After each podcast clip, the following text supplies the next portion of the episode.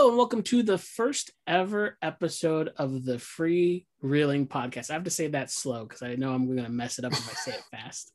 Um, why why did uh, we choose? You don't even know who we are, but why did we choose a hard name? It's because it sounded cool. Um, yeah. If this is your first time listening to us talk, you it probably will be. Uh, Surprise! I, it's our first time talking. So yeah, it's first time. It's first time. Me, Jesse, and Matt, the other voice you're hearing, Matthew, uh, yes. uh, have ever spoken uh, through audio before, and we decided, you know what? Normal social interactions are stupid. Let's make a mm-hmm. podcast out of our meetings. Um, so yeah, I'm gonna do our. I'm gonna do our first interruption and first tangent. If I told you how many times I've met a stranger on the internet and just started talking to them and had it not go weird, because none of them have really gone weird, I'm I'm really good with this track record. So let's yeah, just keep yeah. doing this. Yeah, I, I think I think Matthew, you're like the normalest person I've met through the Uppercut. I mean, I don't know how normal I am, but you are the most normal person I've met through there. And I don't know if that's judge of character. You are, that's that's only a minute, so. You, um, I, I should have clarified that before. Do you want to be called Matthew or Matt? It does not matter. Okay, because I'm like I, I introduce, just... I introduce like uh, I introduce myself as Matthew, but almost everybody says Matt except for my wife. Yeah, um, so I, I don't mind saying either. It's funny. I have a friend named my best friend's named Nate. Um, mm-hmm. And his full name is uh, Nathaniel. Right. Well, see, here's the thing. The problem is I would always call him Nathaniel and Nathan to mm-hmm. throw him off. And I don't right. remember which one's the real one now, because I would always say the opposite every time, even sure. though one of them's not his name. Yeah, sure. So, I mean, if you ever if you ever have to handle his birth certificate, then, you know. That that becomes the issue. that, um, so, so Nate, Nathaniel, Nathan, don't give yeah, Jesse don't power make, of attorney. yeah, so don't make me make the decisions. Um, so if you're coming to this and you don't know what, what this is, um, I, I would hope Free Reeling would give away what, the, what this podcast was. I mean, to, now, as someone who knows a lot about music, this could easily just be a Steely Dan fan cast, but... Oh man, that's we should not... talk about Aqualung just as a bonus episode. No, that's that. That's that. No, that is Jethro Tull. Oh, Steely Dan, Jethro Tull. No, Steely Dan did Reeling in the Years. So, as my dad, who's a giant classic rock fan, and used to quiz me while we were in the cars, like, "Who's this? Who's this?" It'd be oh, very geez, am I your dad? Because that's what I do to my wife. But also, to be fair to myself, for the longest time, I always would get Lynyrd Skynyrd and um. who's the other one? Van Halen confused. Don't know why. I just would. So I think getting Jethro Tull and uh, and uh, Steely Dan confused is the same level. I, well, like the Lynyrd Skynyrd and Van Halen. I don't know why that. I can't. Ex- it I makes can't explain sense, why. Though, right? I can't. It makes yeah. sense why it, it makes it makes a lot of sense. I don't ask me to show my work on this one because I I can't. They just both sound paper, like they're from the South. That's, that's true. Yeah, maybe that's it. Um, so this yeah, is a movie uh, podcast. That's really what. Yes, we are going to talk about. Yeah, we, I like I said, first first derailment. This is what I do. Yeah, I apologize uh, in advance. Yeah, this is perfect. Uh, this is a movie podcast that we'll be releasing every other week, hopefully, if everything goes according to plan. Yes. Where and it, it, there's other movie podcasts that do this. Like there's the Lessons from the Screenplays podcast. There's other mm-hmm. movie podcasts that I don't have a listen to, where they just talk about the structure and the the built of a movie. Mm-hmm. But I really, I really wanted to do that myself, and I had no one else to do it, so I really wanted to do a podcast of it, where we dissect and take apart themes, characters, actors who got picked for the movies. Like, why did these actors get picked? Is there something special about them? Because there's sometimes an actor gets picked because the character is written for the actor, or you could just mm-hmm. see the actor be the character no matter what. Yeah. Um, so that's one that, one that I want to really just deep dive movies here. Um, we're not doing that this episode. This is episode zero. Yeah. Uh, this is our getting to know you episode. Yeah. This is, this is you knowing, getting to know us, and us getting to know each other is really what this episode is. It's probably gonna be shorter than all the other ones, I assume. Um, but uh, yeah, that's really what this episode or this show is gonna be about, is really diving in as deep as we can with the movies we pick. Uh, I'm excited. and and the, and the thing that I, I, we're going to try to do is eventually we're going to have guests on, but we're all going to present a movie, and then we vote on which movie we want to cover. If if a guest comes on, they're going to we're doing their movie. That's just how that works. Yes. But for us, we'll always present, and then I mean, I think I think we could be pretty convincing to each other. It's like like it's not always going to be one sided. So yeah. uh, so I'm I'm excited. Um, so Matt, I'll let you talk for a bit because I've been talking a bunch. Uh, okay. Why don't you talk about kind of where you fell in love with movies?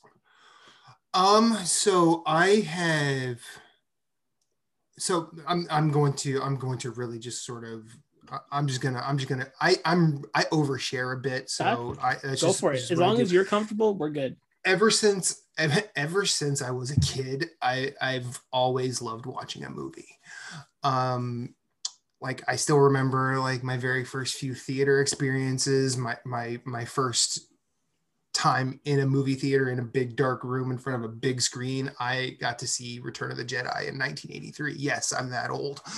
Um, but I've also always sort of been by myself in that mm-hmm. hobby up until like up until I was in my early twenties when I moved to Philly, and then I met a whole bunch of like-minded film folks, um, which was very liberating because then I could talk about weird subtitled movies and and and whatever. Um, but I, I mean, I think probably the one where I fell in love with the form was when I watched the movie Watership Down. And I was like, this is before, I was five. So this is like before kindergarten. Now, a five-year-old should not be watching Watership Down. Yeah, it's traumatizing. Ever, if you've ever seen it, I, my mom must have thought I was insane. Now, I have other stories from like of, of weird things that I just did as a kid. Um, but my, my mother had to worry about this kid that wanted to watch an animated film about rabbits and fascism and environmental disasters and and just it was actually it's actually just hauntingly violent mm-hmm. for for an animated movie of the time and and yeah but Watership Down was probably the first the first real movie that I was like hmm there might be something to this thing. And I of course you know, I've Uh, Watership Down is like um, one of those transition. It's like a transitional object. Yeah. Um, like I, I sort of carry it with me through my life, and I and I keep watching it. It's not like we brought our top ten films to this just to have something to talk about. Uh, Watership Down is nowhere near my top ten, um, but I think if you were to go through the films that were very important to me rather than my favorites, uh, Watership Down would easily be in that list just because it sort of opened my mind to it. Um, the I have a second time that I will talk about as well, just because uh, this was this was sort of the um, this was sort of the blow the barn doors off of what you know mm-hmm. about movies. Um, I'm I'm divorced. Uh, I'm my my when I met my first wife. Uh, she introduced me to a movie called Amelie. Ooh. It was the first foreign film I had ever seen. Like I'd never watched a subtitled movie, not because I would, not because I was like a, a dumb Midwestern, you know, Parasite shouldn't have won Best Picture type of person. yeah. Um, I just, I, I never thought about it. Like I knew what foreign films were like, cause I'd seen them referenced in movies, but I just, I just never watched one. Uh, and when I watched Amelie, that was the type of love story that I was like, why can't more love stories be like this uh instead of you know your typical like, like your typical of the time you know your Meg Ryans, your you know your bad Sandra Bullock movies. um Sandra Bullock has plenty of great ones. I'm just saying some of her yeah some of her lesser ones are definitely like the rom-coms or the the love stories that are kind of like just drivel.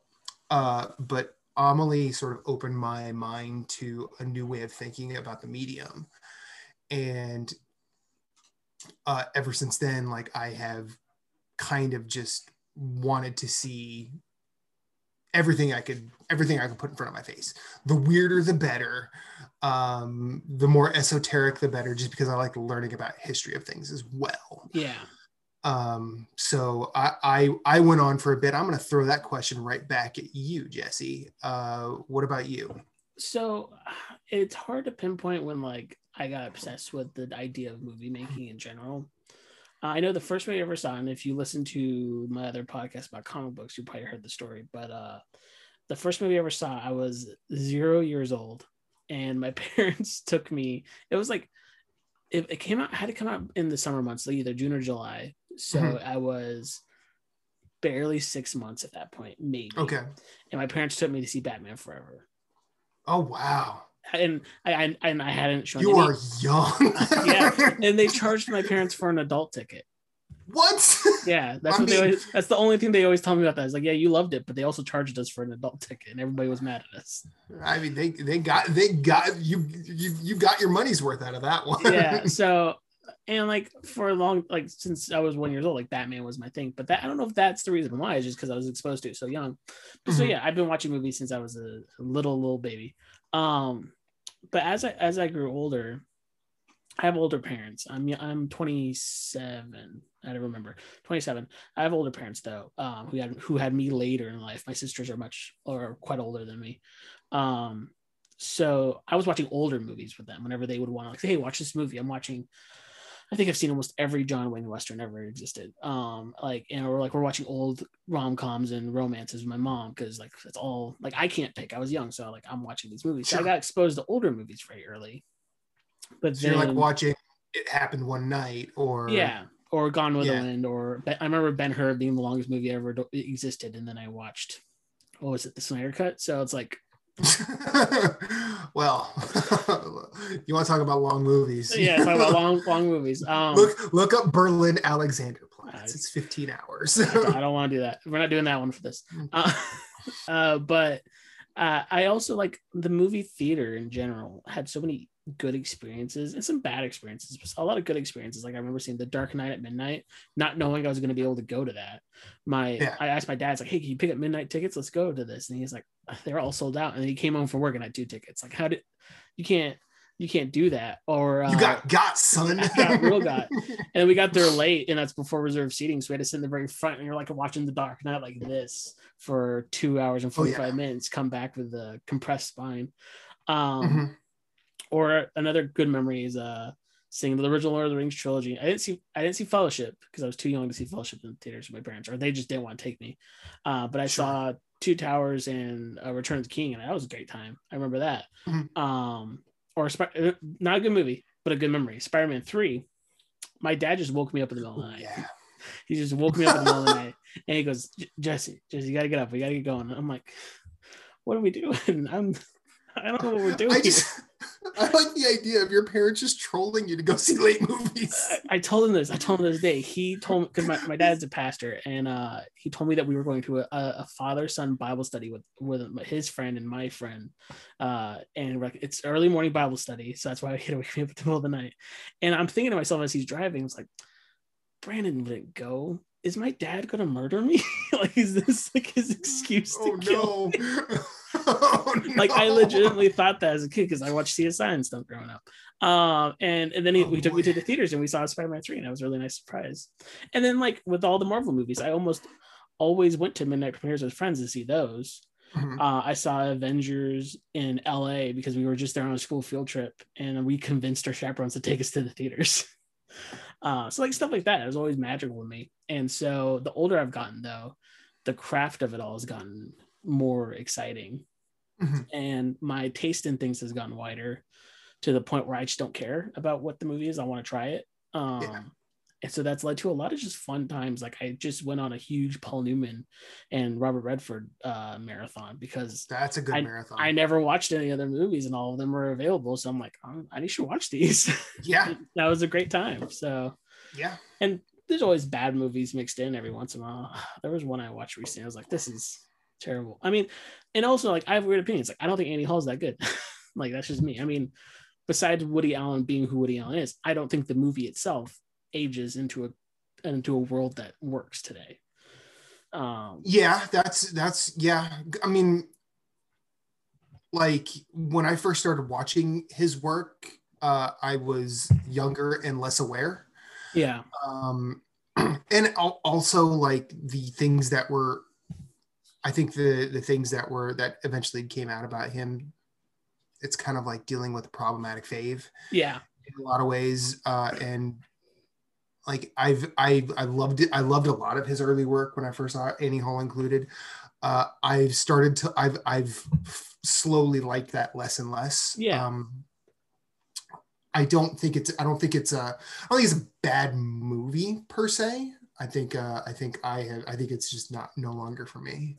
Yeah, I think I think my biggest thing, and this will come up probably with certain movies that we bring up, is the oh, message yeah. that everybody got out of that movie is not the message I think that movie was going for, or if it was, it's it's missing the mark itself.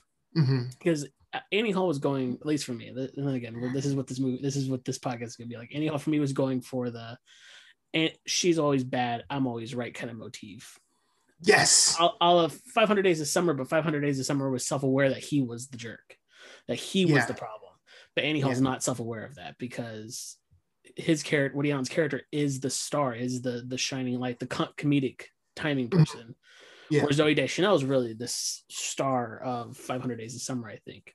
Mm-hmm. Um, so like everybody's like, oh, Annie Hall's yeah, it's about a bad girlfriend. It's like, no, it's about a terrible boyfriend. It's very it's about, yeah. I think it's it's more it's more narcissistic than anything else. Yeah, which I guess now I mean, that we know the stuff that's come out, that makes sense that that's the kind of movie he would write. Yeah, I mean, well, ultimately, that's you could make you could make an argument that that's kind of every movie he's made starring him. Yeah, that uh, yeah, true. Um, and then like there's bad movies that I love. Um, like recently, everybody's hating the new Mortal Kombat. I was like, that was a good time. That was a good time for me. Well, see, like, and and see, and when you when you get into what what is a what is a bad movie? Yeah. Uh, there there there are the movies that you know get covered on How Did This Get Made, which is uh, which is a, a very good a very good bad movie podcast. Um, but then, the, which I think that a lot of those bad movies come from a place of yeah. of earnest thing. I mean, like watching the movie uh, Tim Burton's Ed Wood. Yeah. Um, you know, that guy made the movies he made because he really believed in them. Now, you watch those actual movies, you're like, okay, this is going for a thing. Yeah. And it's it's basically clear that, you know, he, he didn't know what continuity was. Uh, sometimes he just didn't know, he, he didn't pay attention to what the actors were wearing. Um, I mean, and, and the movie Ed Wood sort of points at all of that, but that doesn't really change the fact that he was really, he really believed. Yeah. And I think that that can be, that can be good yeah, despite I, being the same whereas podcast. Yeah. I was going to say, like, where, is, yeah, sorry. Go ahead, go you know, we're, we're, this is what's going to happen with audio like that. Okay. Whereas a movie like After Last Season, where you will see an hour and a half uh, to two hours of characters talking, and there are some of those characters you don't even know who they are, you don't know what the yeah. role is, um you know who played these names, but they there's also most of the movie that is in one room, but you have no idea the geography of the room by the end of the movie. Yeah. Um and it's it's like the movie The Room is a good time to watch. Yeah. Whereas After Last Season, you're just sitting there going, huh? Yeah. And it's not a cerebral, huh? You're like, I don't know what you're telling me. You know? Yeah. I was going to say, like, what, How Did This Get Made? They talk about, like, this is a fun, bad movie, and this is a bad, bad movie. Yeah. Like, The Room versus Geely. The Room, everybody seems to enjoy. I've not, never, never, never seen it myself. The Room, okay. everybody seems to enjoy for the train wreck that it is, or Birdemic, for that matter. Mm-hmm. Um, But or Geely, Sharknado. Yeah, or Sharknado. But Geely, everybody hates because it's just awful. Like, it's competent people just really being bad. Yeah, like I, yeah, it is. A, it is a. It is. A, it is a bad movie. Um, if I remember correctly, Kevin Smith directed that, right? No, you're thinking of Jersey Girl because it came out around the same time. Oh, okay. Yeah, both right. Ben Affleck, Jersey Girl. See, that's nothing. Jersey Girl. Technically, people call that a bad movie. I think it is a perfectly great, perfectly fine slash great romantic comedy between Ben Affleck and Liv Tyler. Yeah.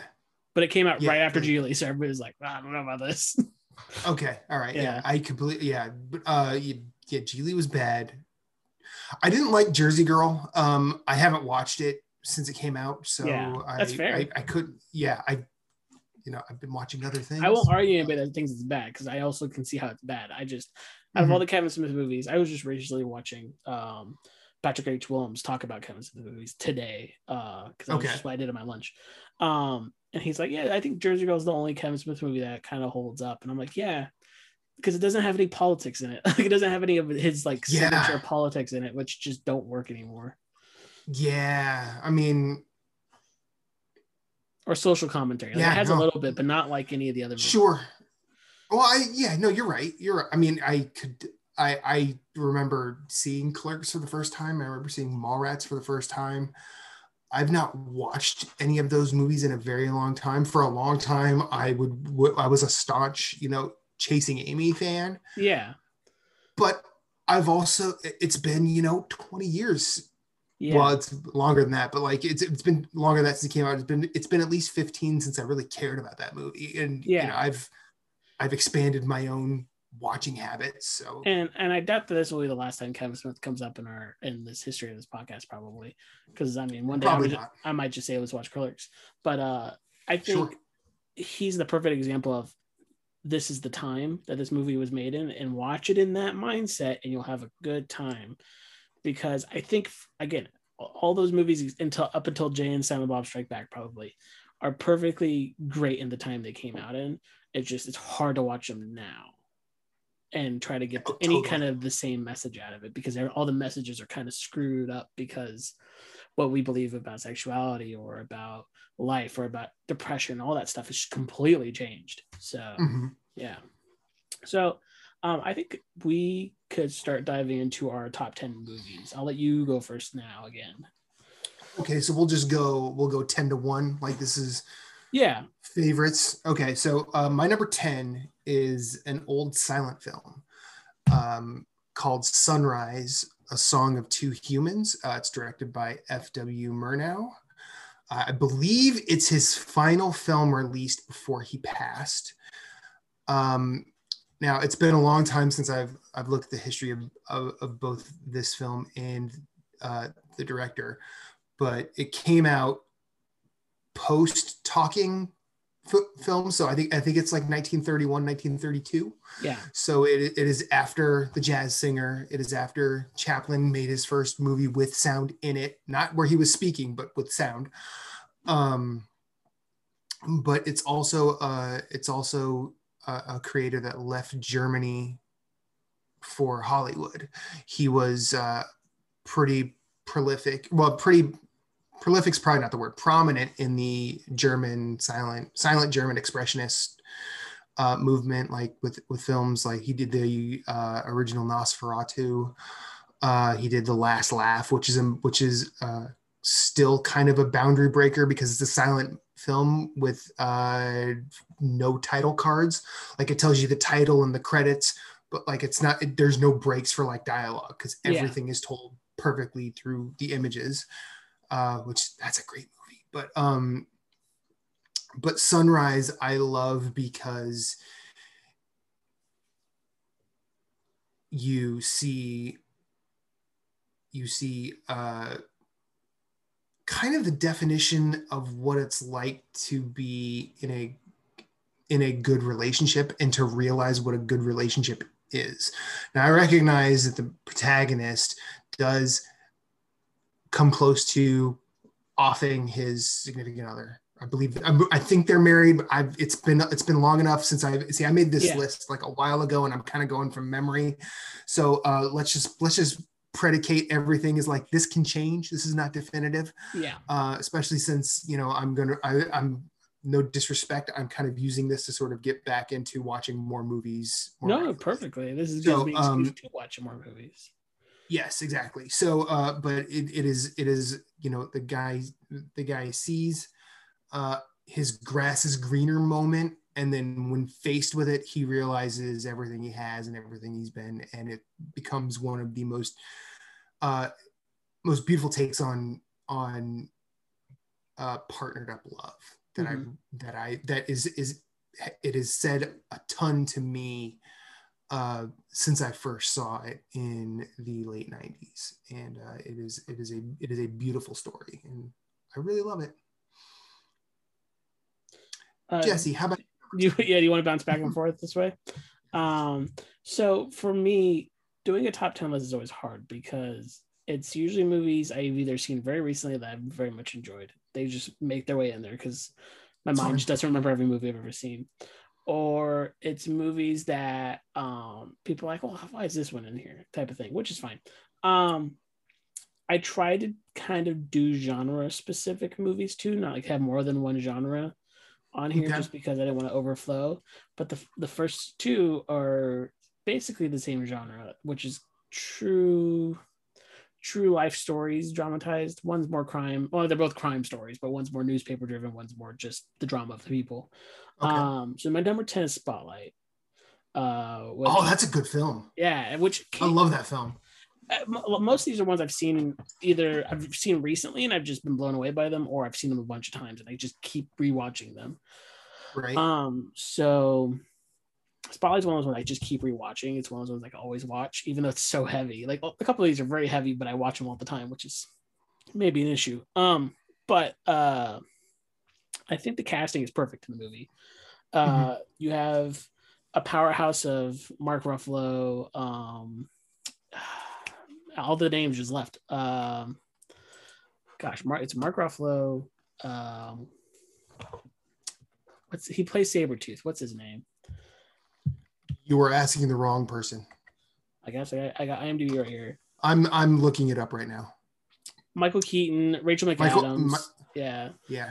Liev Schreiber's in it. Uh, uh, Brian Darcy James. Cast. Yeah. Oh my god. Stanley Tucci's in it for a little bit, but yeah, it's like it's an all-star cast. It's a it's a it's a tight movie. There's like no wasted space, and it's about a really very little. very important subject, which is about the the sex crime scandal with uh, the Catholic Church that got broken mm-hmm. in like two thousand eight, I think, around then, or, yeah. or around that time. Um, pre twenty ten, that's really all yeah. I remember. And like, you could see like how hard it is for journalists out there to actually break stories.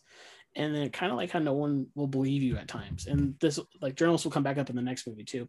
Um, but yeah, I just, I love true life stories done well. Um, or, or movies that like are fake true life stories. Like I also like those, like Rocky mm-hmm. is one of those ones in my mind. It's like, this could be someone's life. like, oh yeah. yeah. And it works. And I think Spotlight is like, uh, one of the top versions of based off of true story type movies. Yeah. It's a great movie.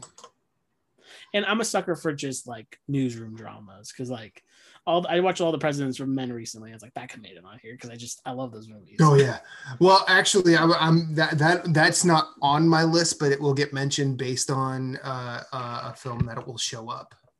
What's your number nine? Um, my number nine is uh, a, a film that I actually talked to you about recently uh, that I that I actually want to do on this show. I'm not pitching it today, yeah. but I want I want someone else to watch this Uh, and understand my love for it. Uh, if nothing else, it is Gates of Heaven by Errol Morris. Uh, this is a documentary about pet cemeteries. Now, this, this is a film, like, what I was first exposed to it when I was reading uh, Roger Ebert's uh, first book uh, on great movies. Yeah. Where he, where he compiled his essays.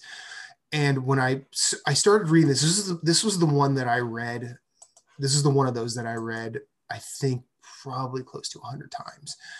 Um, and I like the fact that there's mystery around it. Uh, it it's, I think, it, I think this is Errol Morris's first released documentary. Um, but it goes into not only the the the death of animals, uh, but also like the importance they have in our lives. And every time I wa- like I I've I, I recently lost uh, well, my ex-wife had our dog that we bought together or that we adopted together. His name was Milo. Yeah. Um, and I recently watched it again because I did that the same time I did that the same way Our Last Dog died, because uh, he, he, Brixton died at a year and a half. He's a boxer, heart condition endemic in the breed. Milo lasted almost fourteen years. So we've got, we got a spectrum there, but uh, watching this film, uh, every time I watch it, it, it's, it's a really good, it's a really good, just examination into what pets are. Yeah. Um, and they also talk about like farm animals that, that pass. And I grew up in the Midwest, uh, spent half of my childhood on my grandparents' farm. So I know that lifestyle to a degree.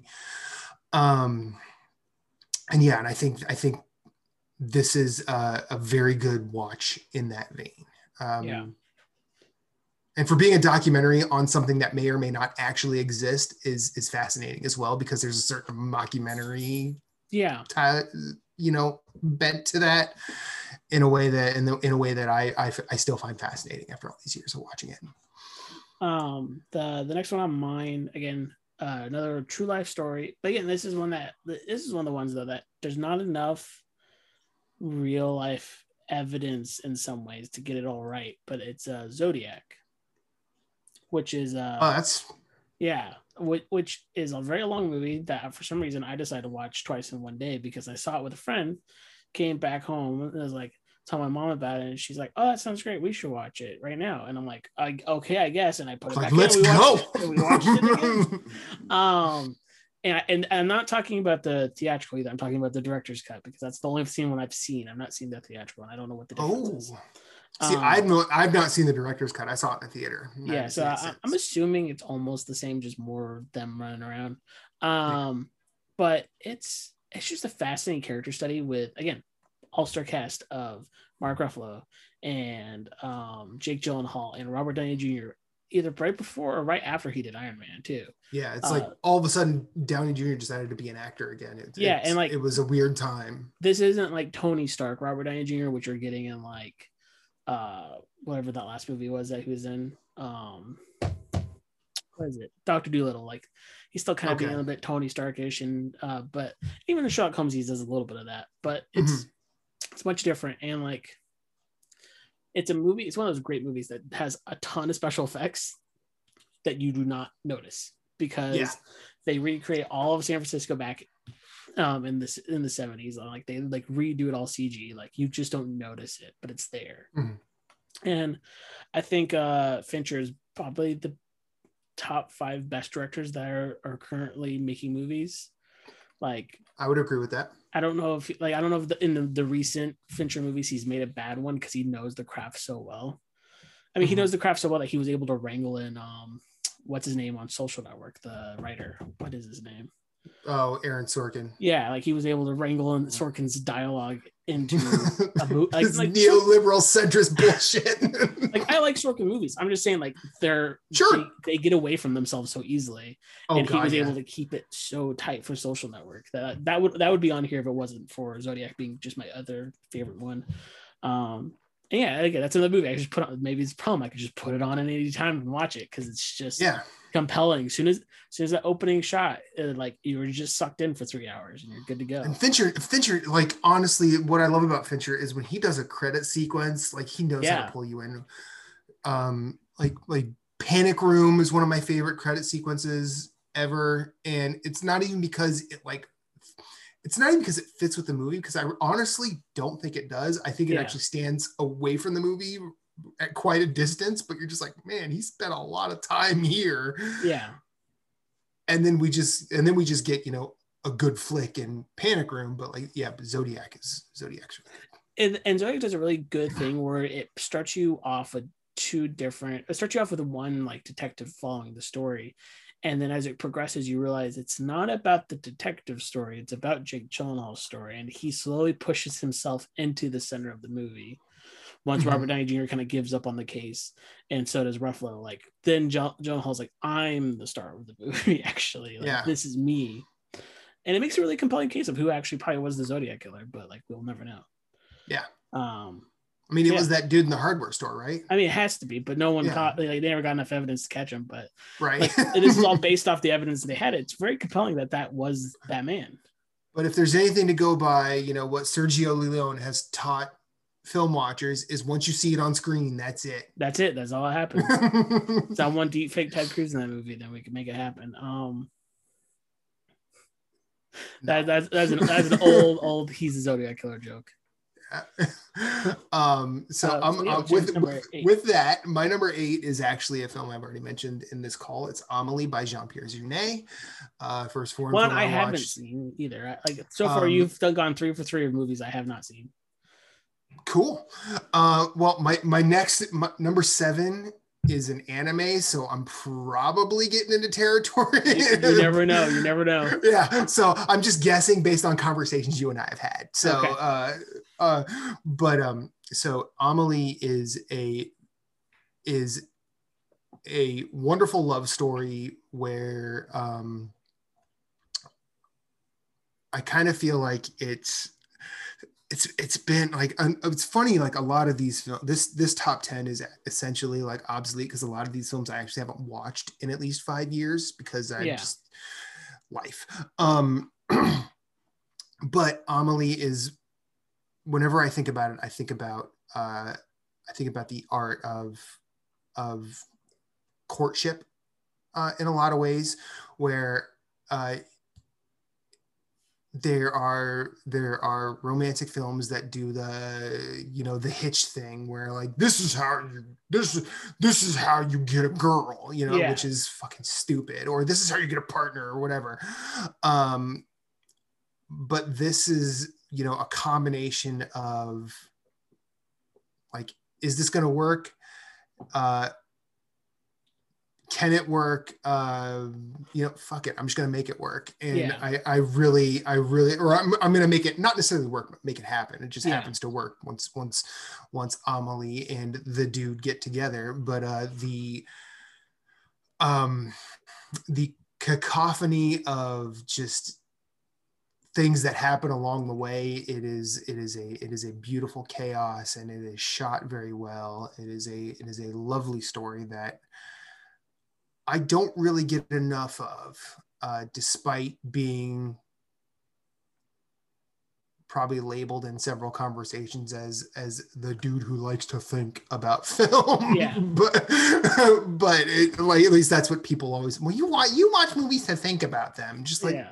I do that with every medium. I I mean I, I like to think, think. Of, I like to think about art. Sorry. Um, but yeah. So Jean-Pierre Jeunet. I mean, it, I I. This introduced me to foreign film. It introduced me to this person as director. And uh, I saw this before I saw any Alien movies. So I saw his Alien movie and really liked it eventually. Um, his movie Delicatessen is really good. City of Lost Children is very good. Um, a Very Long Engagement. Like this, this Jean-Pierre Jeunet knows his way around the camera. Oh, might be losing you. Oh, okay, you're back. I, I was stuttering. That, that yeah. might have been me. Um, but yeah, I, I love his films, and uh, I need to watch stuff that he's done in the past, probably five to ten years, because I think the last thing I saw was Very Long Engagement. That was a long time ago. Um, but yeah, that's my number eight. How about you, and, Jesse? And my number eight uh, is, uh, and also the first, my first foreign film on here, um, Rashomon, uh, which I've seen very recently. It was not too long ago. Uh, it's Akira Kurosawa, which there's a ton of those I still haven't seen, but I will get to it. Like I haven't seen, I own the Criterion Seven Samurai behind me. I have not gotten to yet because it's it's long. four and a half hours yeah, long. It's, it's a it's long, long. It's, it's a um, long movie.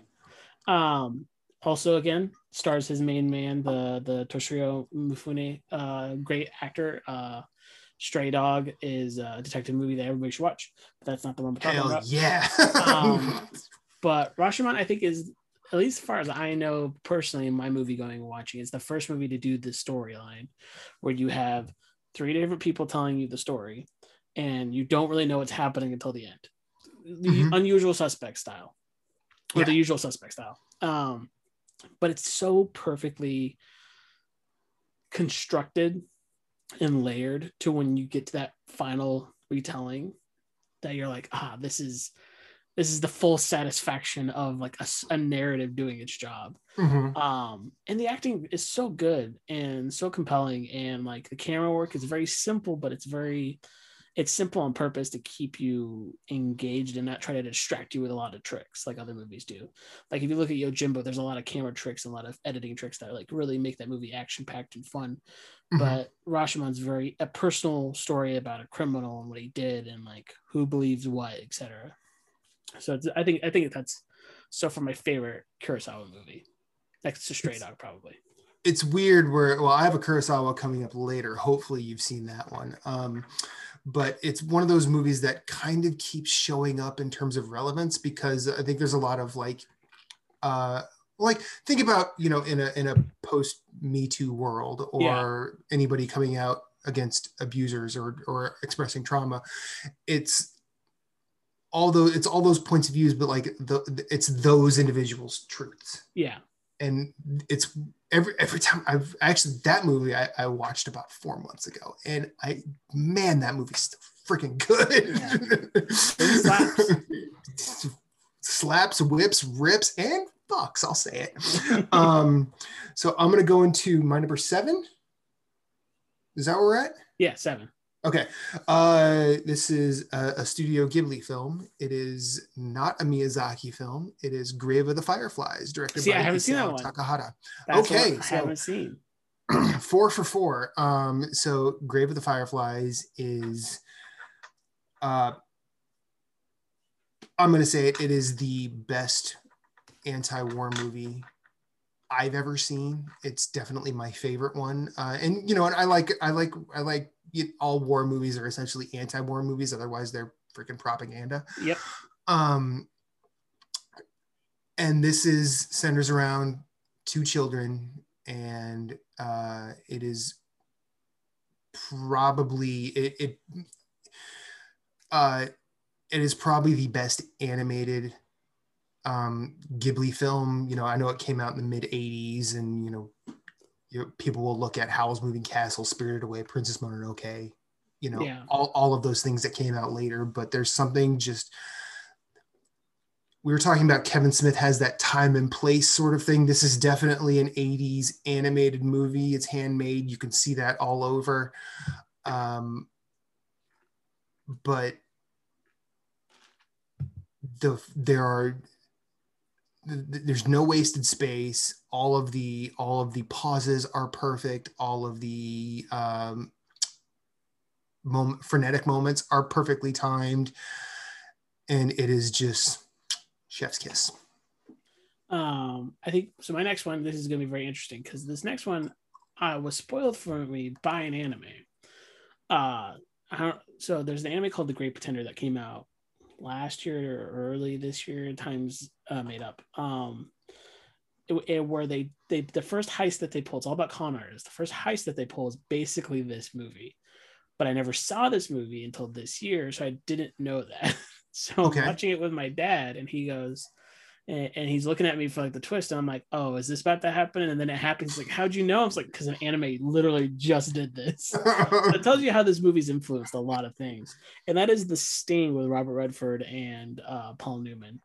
And um, it's a good movie. That's a good movie. movie. It's a good movie. All George good Roy, George Roy Hill, such an underrated director, especially in the time that he did a lot of his best work. Yeah, like, yeah. And, and there's a lot of people that, that would argue this against me because I watched Butch Cassidy right after we watched The Sting, um, and I think this is a better movie than Butch Cassidy in my opinion. Um, not that Butch Cassidy is a bad movie. You have a fellow soldier in me in that fight because uh, you, The Sting is way better than Butch Cassidy in my yeah, opinion. Yeah, I, th- well. I think Butch Cassidy in itself is an art for art kind of movie in a lot of ways, where The Sting is a movie for movie sakes, uh, mm-hmm. with with a lot of art in it because the director is just good at that. Um, yeah. But the but the plot's fun. There's good twists. The acting's impeccable, and very rarely do you get to see uh, what's his name from Jaws play a role other than that, because that's all everybody knows him for. I don't remember his name off the top of my head. Um, Are you talking about the guy we're going to need a bigger boat? Uh, the captain. Roy Scheider. Yeah. Roy yeah. Shire. Yeah. Or yeah. Scheider, or I think it's Scheider. Because I, when I was a kid, I thought it was Schneider, but I think it's yeah. Roy Scheider. Um, but I mean, again, it's just a fun movie, and like, don't watch Great Pretender, watch The Sting first and then watch Great Pretender. Yes. Great Pretender has other parts to it that aren't The Sting, but The Sting only has The Sting. Like, um, um are, are you familiar with Mel Brooks movies at all? Am I familiar? Yes, I am. Have you seen The Producers? I have not seen The Producers. It's like, okay. I, like so, I've seen a good chunk of those though. Okay, no, that's that's fine. I feel like in The Producers, uh, Mel Brooks basically said to Zero Mostel and Gene Wilder, he said, hey, be funny. But George yeah. Roy Hill said to Robert Redford and Paul Newman, hey, be cool. Yeah, and that's, that's just what, that's just that's really what they did. It's like, yeah. okay, done. And, I think Robert Redford's recognized for the great actor because he's still alive today and still doing great things. But Paul Newman is one of those actors that I feel like has been forgotten in, in a way that's unfair because people talk about people talk about um God, what is his name? Uh very young very young actor. James Dean. James Dean. Um mm-hmm. in, in like like just iconic, and which fair, but also is like but like Paul Newman I fairly hear anybody talk about. And it's weird because he made so many good movies back to back to back to back. Mm-hmm. And yeah, and then yeah. and then even later in life he was just making good movies. It's, it's yeah, weird. I mean, even up until I think he, I remember, wasn't his final film Road to Perdition? Uh, it's one of his final films, I believe. Yeah, it's I don't remember what his actual final film was, but I remember seeing that. Just like, man, Paul Newman's still fucking doing it. Yeah, and doing it well. Like, and and you know, you're right. Paul Newman is the acting, in my mind, is the acting equivalent to a director named Sidney Lumet, who did um he did Network. Uh, I'm now all of a sudden I'm blanking on all these Sidney Lumet films. Um, well, anyway, Sidney Lumet is he's one of those directors that doesn't really have a style. Yeah. Uh, you, you don't look at his film and go, oh, that's a Sidney Lumet movie. It just yeah. it just like looks like a movie. Yeah. Uh, but yeah, and yeah. So Paul Newman is that good. Yeah. My number my number six is uh, is by a, a director named uh, Costa Gavras, or, or no, I'm sorry, Costa Gavras. It is called Z, and it is very much along the lines of All the President's Men, where the back half of All the President's Men is kind of like, it's a chase scene essentially, yeah. Yeah. but it's a it's a chase scene through facts and events yeah. rather than The French Connection, where it's cars through New York. Yeah. Um, and this is, you know, about uh, uh, uh, the assassination of a politician who it's almost, it's very Kennedy-esque kind of, uh, is, is Algerian French um, political thriller. It's, oh, it's fucking good. Um, again, it's been a while since I've seen it, but when I was doing this list, like I remembered tens that I've done in the past. Yeah. And these are the ten films that just sort of came to mind as like, yeah, these are the ones. So chances are, hopefully we will probably watch some of these and, yeah. And and I'll be like, man, why did I have this in my ten? I'm an idiot, Jesse. Why are you hosting a podcast with me? I mean, so far you, you, you've named all movies I haven't seen, so it's definitely gonna be a fun time. Um, Hopefully. My, my number six is a more recent movie. It's one of the first more recent movies on here, uh, Little Women, which came out two years ago, I believe. Okay, um, I still haven't seen yeah. that. Yeah, it's the Greta Gerwig version. Uh, again, another all-star cast. I'm just picking powerhouse casts. Sure. Um, it is. This is like one. This is the one of the genre movies where this is my favorite, based off a book. One I can think of really. Well, I have a sequel that's technically based off a book coming up, but that's besides the point. Um, where I think it nails the aesthetic of the book, but modernizes it in a way that is compelling to a modern audience. Because I was going to go into it and I was like, this is going to be another period piece and it's going to be the same movie that we've seen, but it's so well executed to the point that you forget that it's supposed to be based off a book that's like decades old. Um, and the cast is so good and the emotions hit so well. And um, Bob Odenkirk's in the movie for like twenty minutes, and but he's so good when he's in there. Yeah. Um, And so, yeah, it's just, it's just a good time. And it's a movie I saw, like, I saw it with, by myself, I think, first. And I took my mom. And then me and my mom convinced my dad to go. And my dad appreciated going, too. So it's like, it's one of those movies I think that whole family would enjoy. Um, yeah. That's my number six. Cool. I, I've had that on my radar and just haven't had the t- I haven't... I, there are films that, like, you know, I want to see, but like yeah. when I sit down and be like, oh, I want to see this, but I'm like, do I want to do that right now? Yeah. And, and, and my, the, the weird mood jukebox in my head hasn't, hasn't said it's Little Women time. So, yeah. um, uh, my number five, we're at five. Yep. Yeah, five. Halfway. Five. Uh, my, it is my Akira Kurosawa, my favorite Akira Kurosawa film. It's called Ikiru. Um, I've it is, seen a, it. It is. It's an. It's another Mifune jam. Um, oh, actually, no, it's not Mifune. I forgot. Crap. I'm gonna. I'm gonna. Uh, I have to look up. I don't remember the guy's name. It's not. It's um, in the Seven Samurai. It's the guy who kind of leads it. Gotcha. Uh, Takashi Shimura. Um, it is a. It is.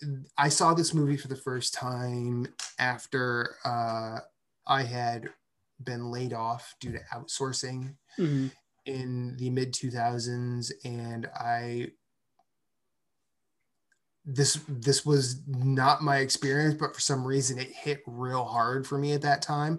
It's about uh, a, a rigid clerk who has uh, been diagnosed with a terminal illness. I don't remember exactly what it is, but he's also now he's going through his existential crisis. Like, how can I die when I don't really feel like I've lived? Yeah. And so he spends the rest of the, I mean, it, he, he spends the rest of the movie doing that melodramatic, I'm going to affect things, but it's written and acted and shot in a way that is, uh, that just displays perfect execution of melodrama that we would see. I mean, this came out in nineteen fifty-six, so yeah. it's after Rashomon, if I remember correctly. Um, or no, it was released here in nineteen fifty-six. It came out in nineteen fifty-two originally, so it's pre-Rashomon. Um, if I remember correctly, I could be wrong. But um, we would see this all over. This, this is the type of thing that, you know, a Lifetime film would have as sort of a wet dream of itself. Like yeah. if they could, if they could execute right and, and exhibit this type of uh, heart-wrenching performance, especially with just the way Takashi Shimura sort of reflects on his life and tries to um, just be kind. Yeah. In, in, in the final moments of his life, you know, sure he he kind of does the Parks and Rec thing where he's trying to uh, af- affect the world around him in a way that will sort of display a legacy, but he's also just like, you know what, he does the little things too. It's not about, he's not going through them going, well, I have to do this so people will remember me. He's just saying, you know what, I'm going to be kind to this person, and uh, I really like that. Um, my number five is my favorite romantic comedy so far. I've seen a lot Annie of Hall. No. no. I've seen a lot of these because of my mom, and she'd be upset that I picked this one because it's one of her least favorite ones. Um, but it's When Harry Met Sally, which I just watched this. That's one of her least favorite ones? She does she's not a big like foul movie going person. She very rarely okay. watches R-rated movies. So like I don't know. Okay. Um, but I think it's one of the most fun, and again, Powerhouse, powerhouse cast. That's all I'm. That's all I'm bringing. I'm bringing. I'm bringing heat. That's all I'm bringing. I mean, you know. Um. Yeah, ready for this smoke, son. yeah. Every every movie, there's not a bad cast in these movies. Um, but it's it's just, and it's well executed, and it's one of those ones that's like it really draws out the romance to the very end, where it's it. They're mostly not together. I think that's the whole point of the movie. Is like it's mm-hmm. them falling in love with each other through mishap after mishap after mishap. Until the point where Harry, oh, no spoilers. Anyways, yeah, it's a good romantic comedy. If you haven't seen it, we might go. I mean, who knows?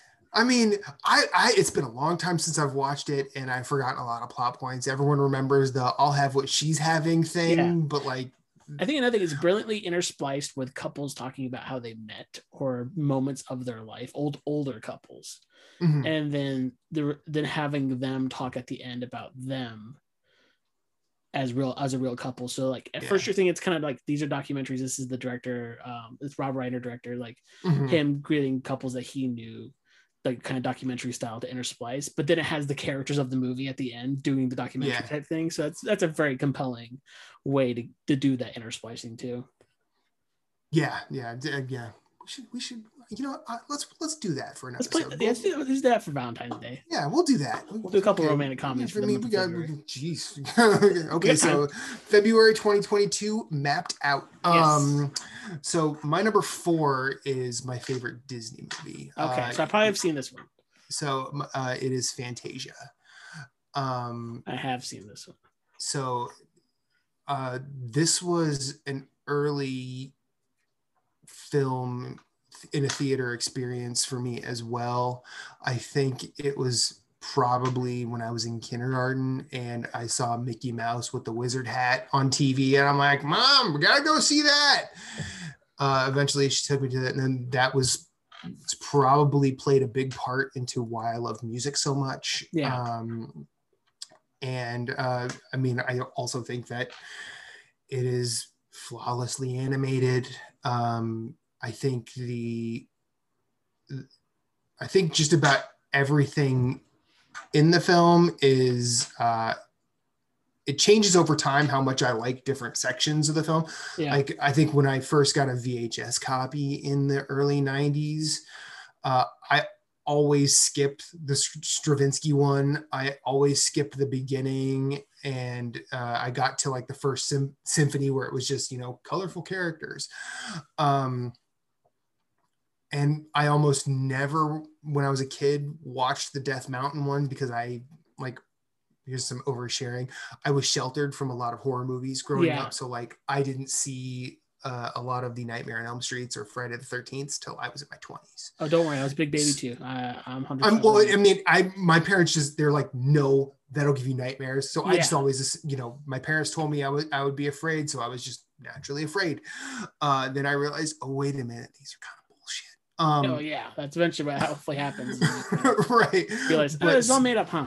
So at so at the at the end, I would always skip through. I would always skip through the Death Mountain sequence till you see the big monster in the mountain at the end, and then but uh, the this is where my Catholic upbringing comes in. I really loved Ave Maria for a very long time, and I you, you could argue the merits of the beauty of the piece, uh, not necessarily the faith that sort of holds it up. But um, but yeah, so Fantasia is a is a movie that I absolutely adore to this day, and I hope one day to have a child that I can share it with. It's not on my list, but my favorite Disney movie is Hercules. I'm just gonna put that out there.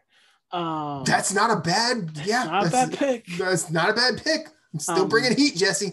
uh, but my number four movie is my favorite sequel and probably my favorite sci-fi movie. It's hard because there's so many good sci-fi movies uh, that at least I appreciate. Um, but it's it, it's the only sequel on here that I think is better than the original that comes from, and that is Blade Runner twenty forty-nine. Okay, I've actually not seen Blade Runner twenty forty-nine. I got, I got you here.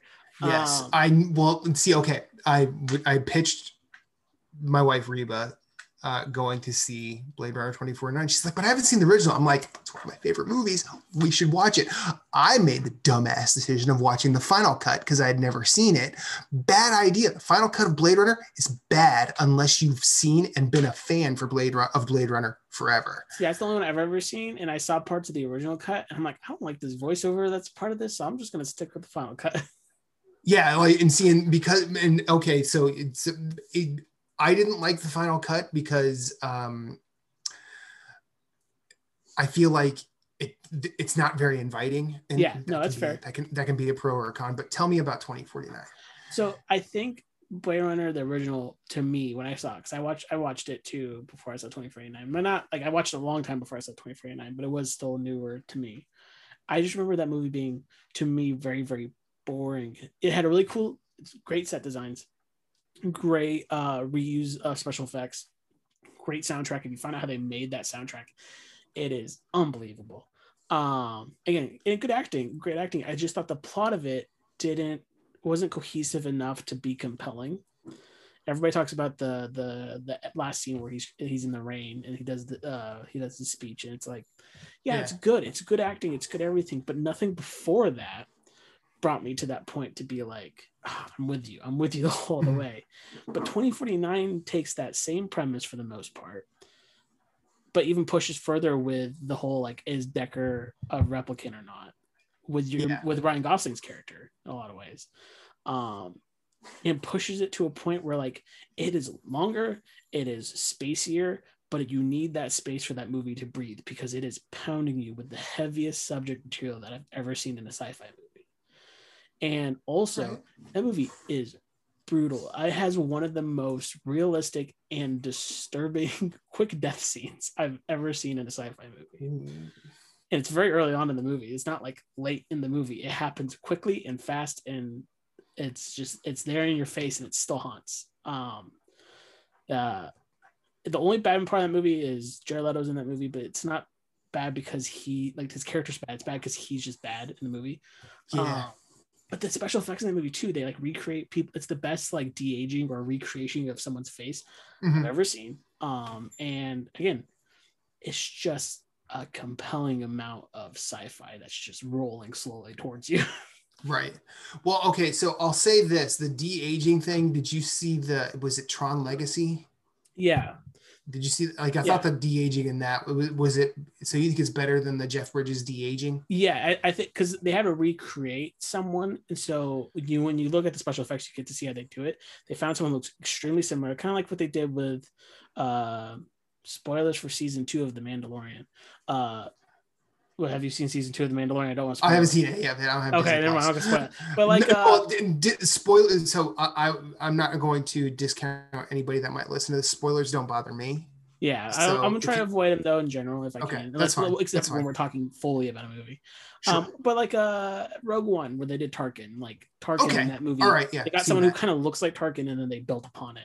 This mm-hmm. one, they got someone who looks very similar like the actress, but they really, really did good photorealism on the face to the point that I thought the actress was still alive.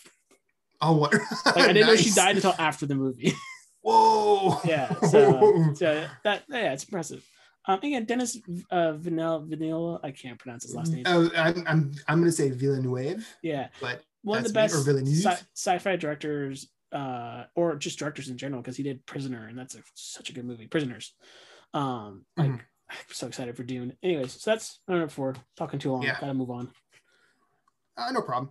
Uh, my number three is a an, an old French movie uh, made by a Spaniard that was exiled from Spain for being, uh, well, he was a political exile. I'm trying to remember the he was being anti-fascist essentially, which is, you know, uh, from the hate, I guess.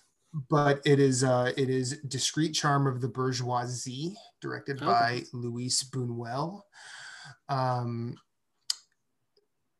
what I love about Buñuel's work, and I, I could have easily switched in um, Exterminating Angel, uh, because they're about they're about the same thing. They're done at different periods in his life. But Discreet Charm of the Bourgeoisie is about a group of rich people that sit down with all of their fanfare and and um, uh, their, their postulation of like position and status, but they never get to eat. They sit down like ten to fifteen times in this movie, yeah. and something always interrupts them. Be it, uh, you know, just one of them gets a call. Be it uh, the curtain goes up and they they realize they are sitting on a stage, and it's a fourth wall breaking thing. It's uh, Buñuel came out of the surrealist movement that happened in the twenties. Um, I believe he was a compatriot of Salvador Dali. Gotcha. Uh, either it's either it was either Dali or Picasso. I don't remember which. Uh, a lot of the history is escaping me, but um, for being a, a movie that has such a simple pop, plot point that it refuses to finish, and it it. it Like at the, if I remember correctly, at the very end, and this doesn't, I'm going to say the end, but it doesn't really spoil it. Yeah. Because until you've gotten there, it doesn't make it, nothing makes sense. But ultimately they actually almost get to eat. And then I believe the army shows up and shoots all of them because reasons. Yeah. Um, and while it, it comes off as chaotic, um, anarchic, and uh, completely freeform, there is a structure and a flow to it that, uh, at least in terms of the way my mind works, uh, it clicks. So uh, Discreet Charm of the Bourgeoisie, it's in the Criterion Collection. watch it. uh, my number three is another more recent movie. Um, and it's my favorite horror with quotations, because I don't personally find it a horror movie. I see it more as a thriller and obscure movie, and that's The Lighthouse. Uh, oh shit, yes. Yeah. Um, I saw that by myself. No one wanted to go with me. Well, people did, but they couldn't go, and then everybody else that could go didn't want to go, so I went to it by myself. Sat in the very corner, top corner of the theater by myself. Um, it was a nice reclining seat theater, and I had the most enjoyable movie-going experience I've had in a, in a minute. It's mm-hmm. It's a movie that's, I think it's four by three. Like, it's in... Yeah, it's just it, like, what? It's, it's, it's a four by three H D four K movie, uh, all black and white. Complete. This is the the thing that but like blows my mind, and I feel so bad for the crew, but they I guess had a love doing it. Complete natural light. Mm-hmm. They had yeah. to wait till shot like they had to wait till either storms would pass, or if they were running out of daylight, they had to just film the next day.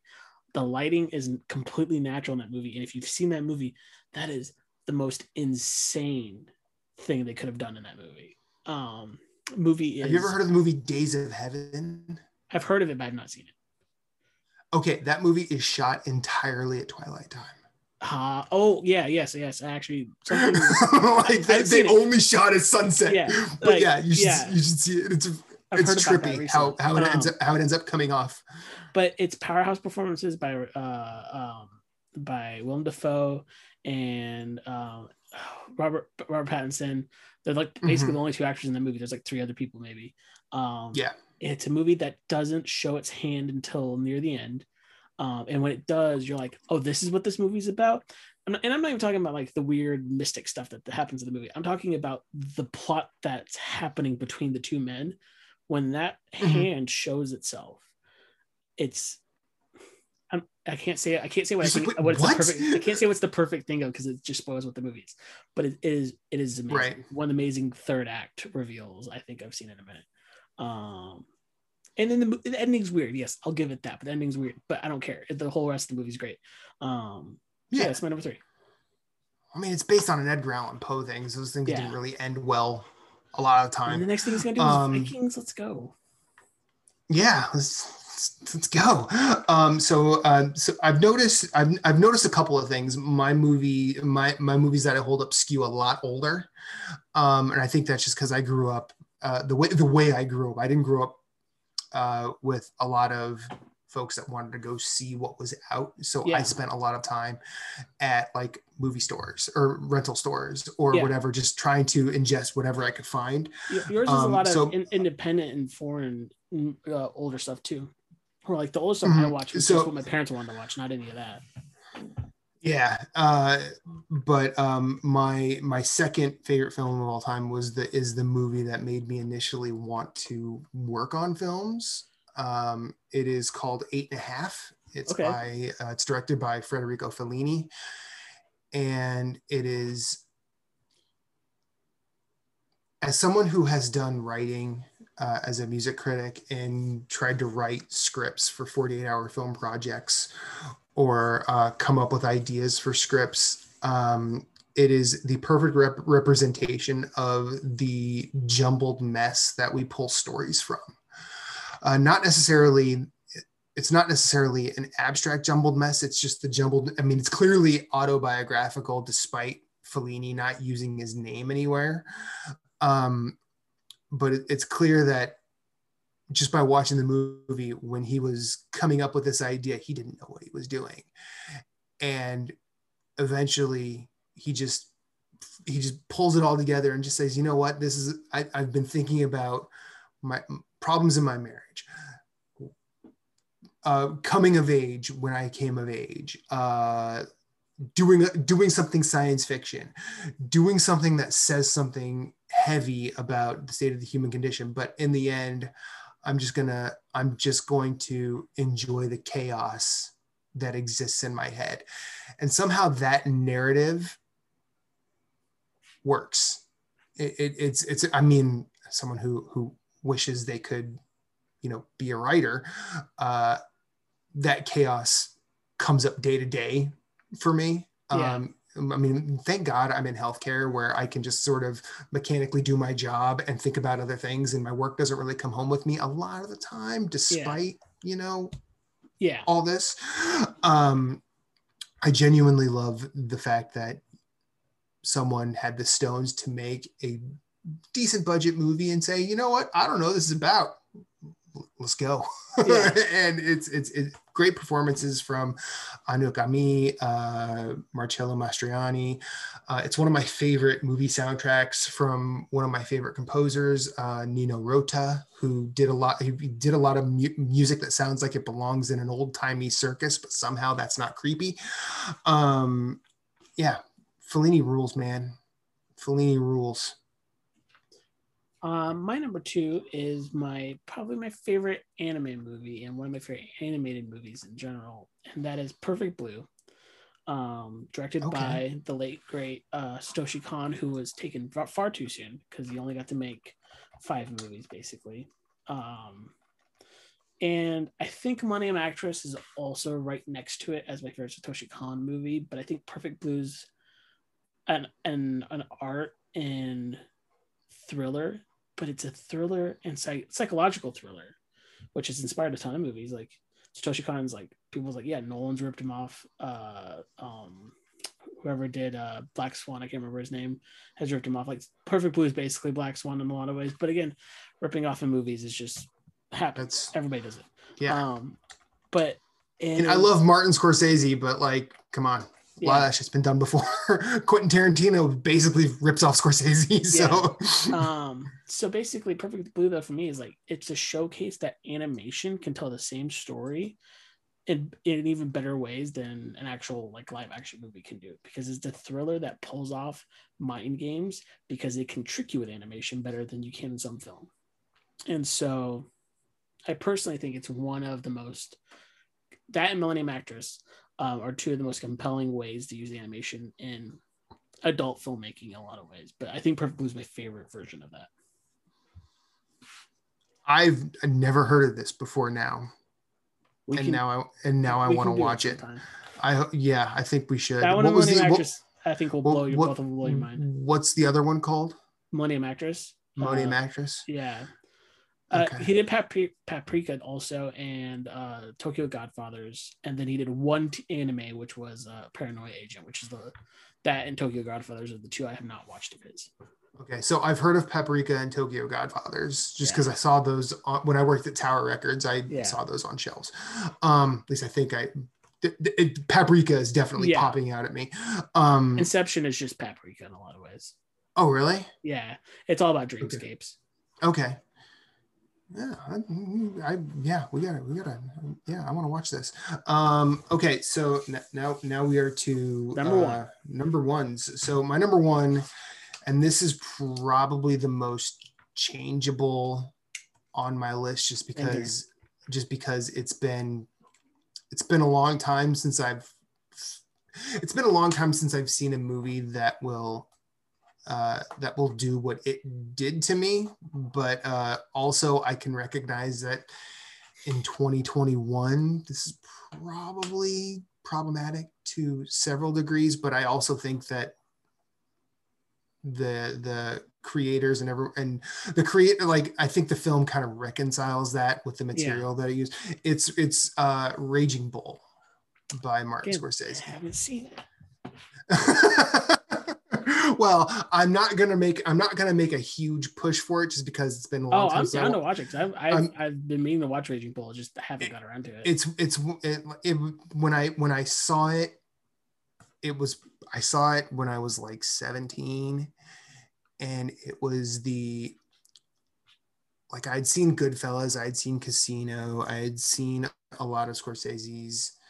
Uh, like I'd seen Bringing Out the Dead, um, a lot. I've seen a lot of Scorsese's work, like immediately preceding, um, like Casino and Goodfellas, uh, and some a little bit after. But I'd never like this is before I'd seen Taxi Driver, before I'd mm-hmm. seen Mean Streets, before I'd seen um, New York, New York, or After Hours, or even The Last Waltz. At that point, um, I watched this and I was like. being a dude sucks, but also not like, not like that, you know, we have it hard compared to anybody yeah. else. Cause let's not, let's not open that can of worms, because we, we, we have it pretty easy. Yeah, pretty good comparatively. It's, pr- it's, pr- it's not really fair, but also like the, the flaws presented in, in Jake LaMotta and the way that uh, De Niro plays it, the way that Pesci plays it, the way that uh, I think her name is Kathy Moriarty, Uh, the way that she plays the love interest, uh, the fight scenes in the movie, uh, the this black and white hasn't really been replicated since. And uh, while the lighthouse is a wonderful exhibition in using natural light, there's something very uh, gorgeous about the way Raging Bull is shot, and uh, I still. I still think about sections of this film quite a bit. Um, not necessarily from like a self-identification purpose, but it's just like, I just think it's, it's a beautiful, yeah. beautifully executed masterpiece. Um, this is the one, if I would say, that should have gotten Scorsese the best picture. That's fair. Or the best, the best director Oscar, um, more so than like Taxi Driver, more so than Goodfellas, uh, more definitely so, more so than Wolf of Wall Street, in my opinion. But. Definitely, definitely more so than Wolf of Wall Street, because Wolf, Wolf. I mean, and I, I don't remember who said it, but I, I heard on a podcast that the people who have Wolf of Wall Street, I know, Bagel, Wolf of Wall Street, you know, it's problematic. Um, but the people who have Wolf of Wall Street posters in their dorm room would have been would have had Goodfellas posters in the nineties, yeah, and probably Raging Bull posters in the eighties, yeah. But that doesn't. I mean, sure, those individual, the people that have those posters, could probably be jackholes, but that doesn't mean this is bad art. Yeah, no, I agree. So, um, uh, so yeah. Uh, my number one movie is not a perfect movie, by far from it, but it is um, my favorite superhero movie. And I think a movie that gets forgotten and is one of the most compelling in the genre even now, and that is Batman Returns. Um, not Batman, not The Dark Knight, not Batman Begins. Batman Returns, the one with uh, Michael Keaton, Tim Burton directing again, uh, Michelle Pfeiffer, and Danny DeVito. Um, Respect. Respect. It, it is a weird movie. Don't get me wrong. It's very oh man, weird. It's very bizarre. I was not I was not allowed to watch it very much as a kid. Um, my parents hate. My parents don't understand why I love it so much. Um, it is an extremely feminist movie. It really is. Extremely. It, it surprised me rewatching it last year with a bunch of friends. I'm like, he was he was like Catwoman was like the hero of the whole movie. Like Batman was not. It was all Catwoman. And like there's there's again there's weird stuff. Tim Burton's history with casting is a bit weird. We can go into that another time. Um, but also as a whole, people I think forget that Batman and Robin is an odd one out because it's not really narratively fit with the other three.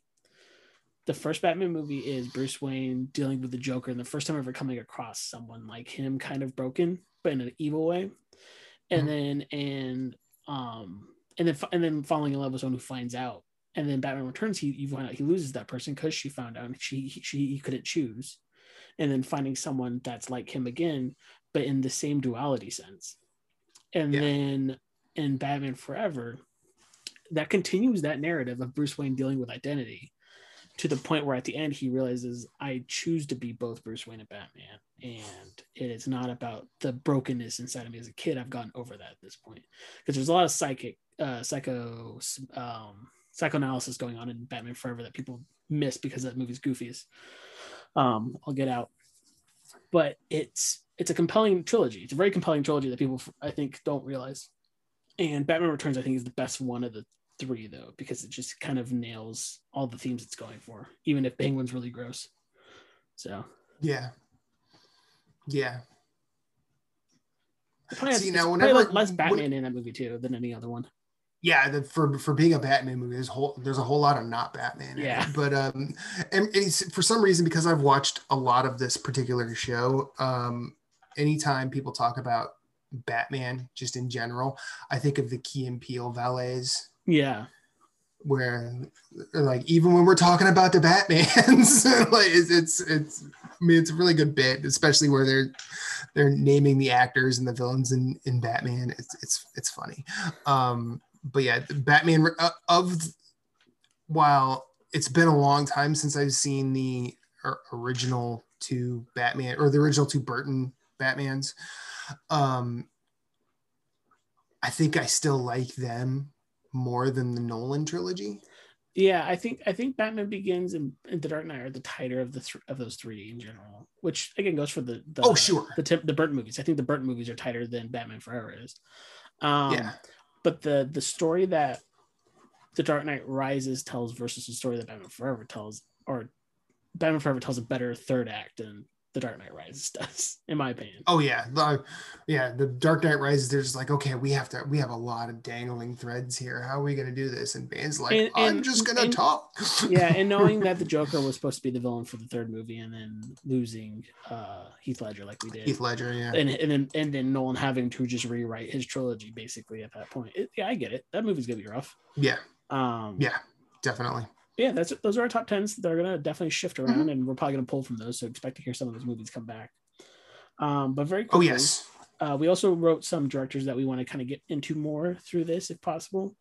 Um, I don't want to go one by one like we did and kind of explain. I just kind of want to burn through and maybe say if we've seen movies or if we haven't seen any movies mm-hmm. by them.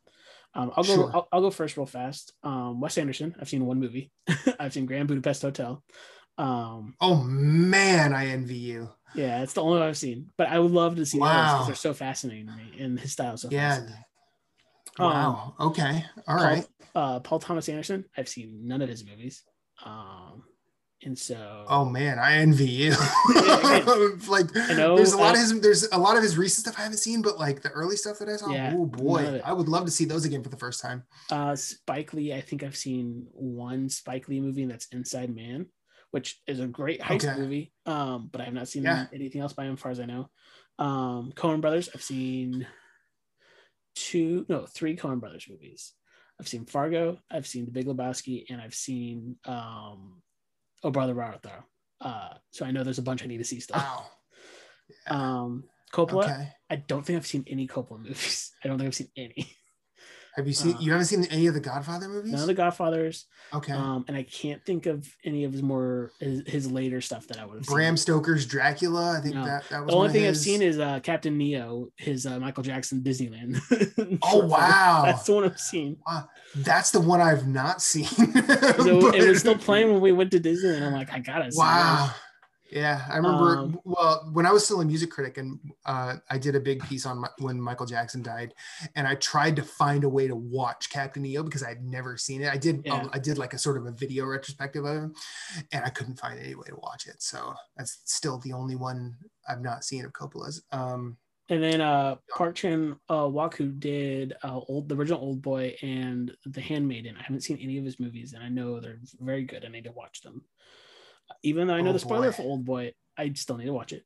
Um, okay, yeah, yeah. Uh, so I would watch. So, okay, all right. Now continue. Keep continue. And, and last one, other than uh, the last thing I have to say about directors is Bong Joon-ho, which I saw Parasite in theaters, and I watched it again when the Blu-ray came out. It's a fantastic movie. Should be on my top ten. It just isn't because I had too many to pick from. Um, it's fantastic storytelling, and I really want to see. Um, Memories of Murder and The Host, because I keep on hearing how great those are. Yeah, they're really good. uh, and then so, I also I also put anyone else I should know, because I know there's a lot of directors I'm just missing that I don't. Oh, sure. I'm familiar with. Yeah. Yeah. Who you got? Like, like I I also I also did directors I like, but we we don't have to go through that. Um, but directors I'm interested in. Um, I've heard this I've heard this director mentioned. I don't know how to say his name. Uh, he's a Chinese director. I think he's. He's either Chinese or Taiwanese. Uh, it's Hu Xiao Hsien. So that's H O U H S I O hyphen H S I E N. I've never seen any of his movies. I've heard him mentioned in high regard in film circles. What's uh, um, uh, I don't have, let me pull that up real quick. Because there's one I've there's one uh, I want to say Taiwanese film I've seen, maybe it's Chinese. Uh, in The Mood for Love, and I don't know if that's that director or not. Oh, that's Wong Kar-wai, Wong oh, okay. Kar-wai, um, and that is Korean, I believe. Oh, okay. Um, so he did. Uh, Millennium Mambo in two thousand one, Cafe Lumiere in two thousand three, three times, uh, which I was working at a movie theater in Philly. I was working at an art house theater when that came out. Um, and I wanted to see it, but never actually got to. Flight of the Red Balloon. Uh, I actually had tickets to that, but got sick, so I couldn't see that. And most recently, he did The Assassin in twenty fifteen. Gotcha. I think I've heard um, The Assassin.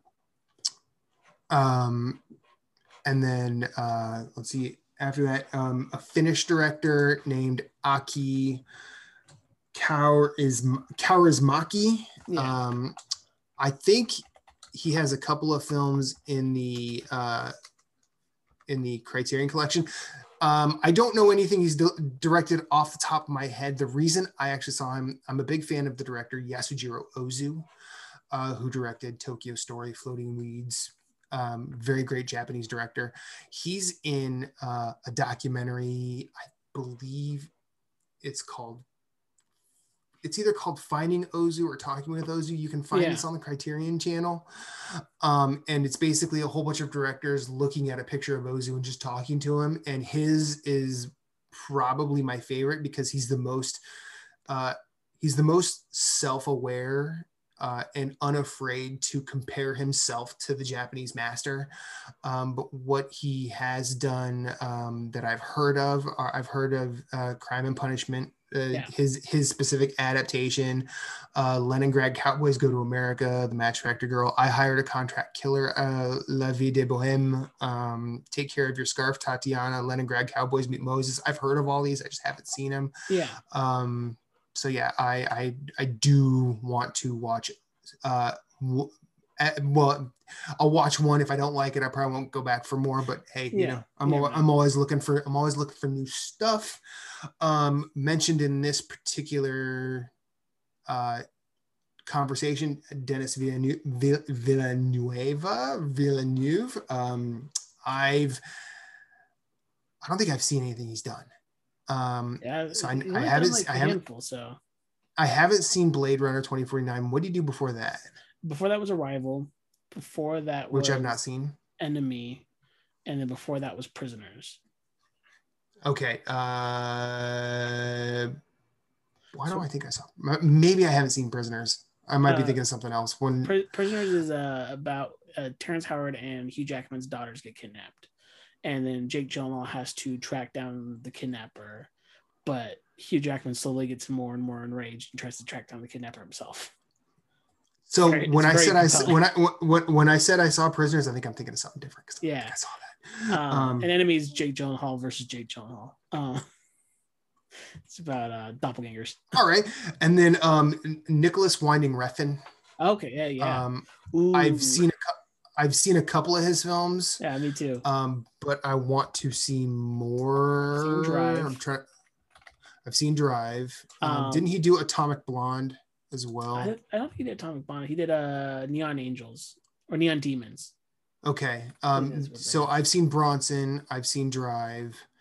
Um, I have not seen uh, what he did um, um, prior to that.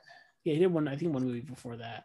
Um, I know he'd followed up Drive with Only God Forgives, and it, like the point of that movie was to make a bad movie, in a way. Um, okay. and me, me, and my best friend we talked about uh, earlier, Nate. Uh, we watched that because we're like, we want to see what a bad version of that movie is. And boy, the movie is not good, but it sticks with you in a weird way. It's like a bad taste. Um, like every once in a while, Nate goes, "Do you want to rewatch Only?" Or uh, the like, I'm not. I, I can't remember what the name of it is off the top of my head. But I was like, "You want to rewatch that?" I'm like, "No, but I feel like we should."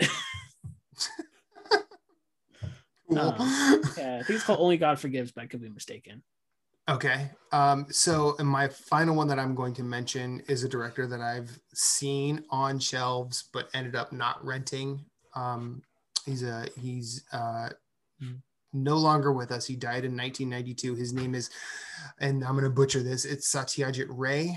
Um, his most notable work is the Abhu trilogy, which consisted of Pather Panjali, Uh, Aparajito, and Apur Sansar, uh, which was released in the West as The World of Apu. Uh, these were between fifty-five and fifty-nine. Um, I first heard of him in his uh, in in Ebert's book yeah. uh, his first book, The Great Movies. Um, he talked about the Apu trilogy, and I think in the second one he talked about another one of his movies called The Music Room. And um, there used to be a video chain here called T L A that had a had an had the best foreign film section that I've ever seen in uh, a rental in a rental place. Um, keep, I, why do I hesitate to call them a store? Anyway, um, and I saw tons of. of movies from like Southeast Asia and things that I'd just never been exposed to before. And while I tried to get a lot of them, I did miss out on, on Ray's work. So that has been something that, and I know it's on Criterion now, so sweet. It's, um, it's time.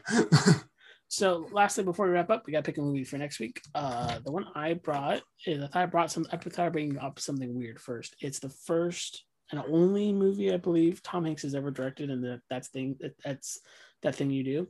That um, is the uh, yeah. yeah. I love that movie actually. Oh, great! The movie that we both have seen multiple times. It's a great period piece. It's a great commentary on the Beatles in a lot of ways. Um, yeah, it was a fun movie. Yeah. So I, mm-hmm. I would like to rewatch it and talk about it just to have something fun and fresh. Uh, not fresh for some fun. For the first time, but what did, what did you have in mind? So I was actually going to say let's do the first in the Apu trilogy, um, which is called uh, Pather Panjali. Uh, I've never seen it, so I can't really talk about it. Um, but I feel like this is the part where uh, I'm going to just concede for this one. Okay. And just because um, I think uh, the way we're the way you and I had talked about doing this, and yeah. I'm not like I'm not like trying to I'm not like trying to pull point of order here. Yeah. yeah. Uh, just because I think like it's it's good to establish it's good to establish this rhythm. Uh, we will we we will pitch the movies going forward, watch a trailer, have a discussion, and we yeah. won't like record us watching the trailer because who wants to listen to that? Yeah. Um, but at least we'll at least like. have uh have a way to present I, I say present an argument, but at least like say this is why I want to watch it. Yeah, for sure. You know? Um and this is a rough draft, so uh exactly exactly that's why I, I mean, and you know what, That Thing You Do, I haven't seen that movie in at least fifteen years, so, so it's time to watch it again. Let's let's just say then the first one movie we're gonna watch is That Thing You Do. So that will be two weeks from whoever, whenever you hear this, unless both mm-hmm. are out by that point. Um and then the two the movie after that will be the first in the Apu trilogy, I would say, just so we okay have our first, we can do that. We have our first drafts basically done. Yeah, or um, or so, or we'll see how we're feeling at the yeah, end of if next we decide, episode. If, if you decide you want to pick something else, we can pick something else, as long as exactly. uh, we say it by next episode so people can follow along. Um and then hopefully by the third episode we might have a guest to come on and talk about their favorite movie or a movie they want to talk about. Um so yeah, so two weeks from when you hear this, we'll talk about That Thing You Do. Uh, you should be able to get it on any digital platform. It's not streaming on any subscription platform, as far as I know, but it's only like three bucks to rent. Okay. So yeah, so that. rent. Um, got got to rent that on iTunes. Yeah, uh, uh, Matt, where can people find you on Twitter? Uh, um, yeah. I'm at infinite underscore rewind everywhere. Um, so you can find me on Twitter, Instagram, um, and uh, and yeah. I, I also play video games, Infinite Underscore Rewind on P S N and oh, Steam. There you go. So, um, so. For my personal stuff, I'm also uh, at Sleeper of the Bed everywhere. Um, that's not how it sounds. Uh, and there's no social media and stuff at the time of recording this for our show, but I'm, it's probably going to be under something like free re- uh, free reeling it. Uh, I'll put it in the links whenever this comes out. Um, we'll have it by next episode. Uh, but yeah, that's the show. Thank you for listening. Thank you. So just chill. Yeah. Till the next episode. I'm not doing that. Yeah, we'll come up with a we'll come up with a catchphrase. It took me a long time. A couple of catchphrases rather. Uh, you know, watch, watch a movie. Have yeah, fun. Sit back, grab some popcorn, and stay tuned for the next time.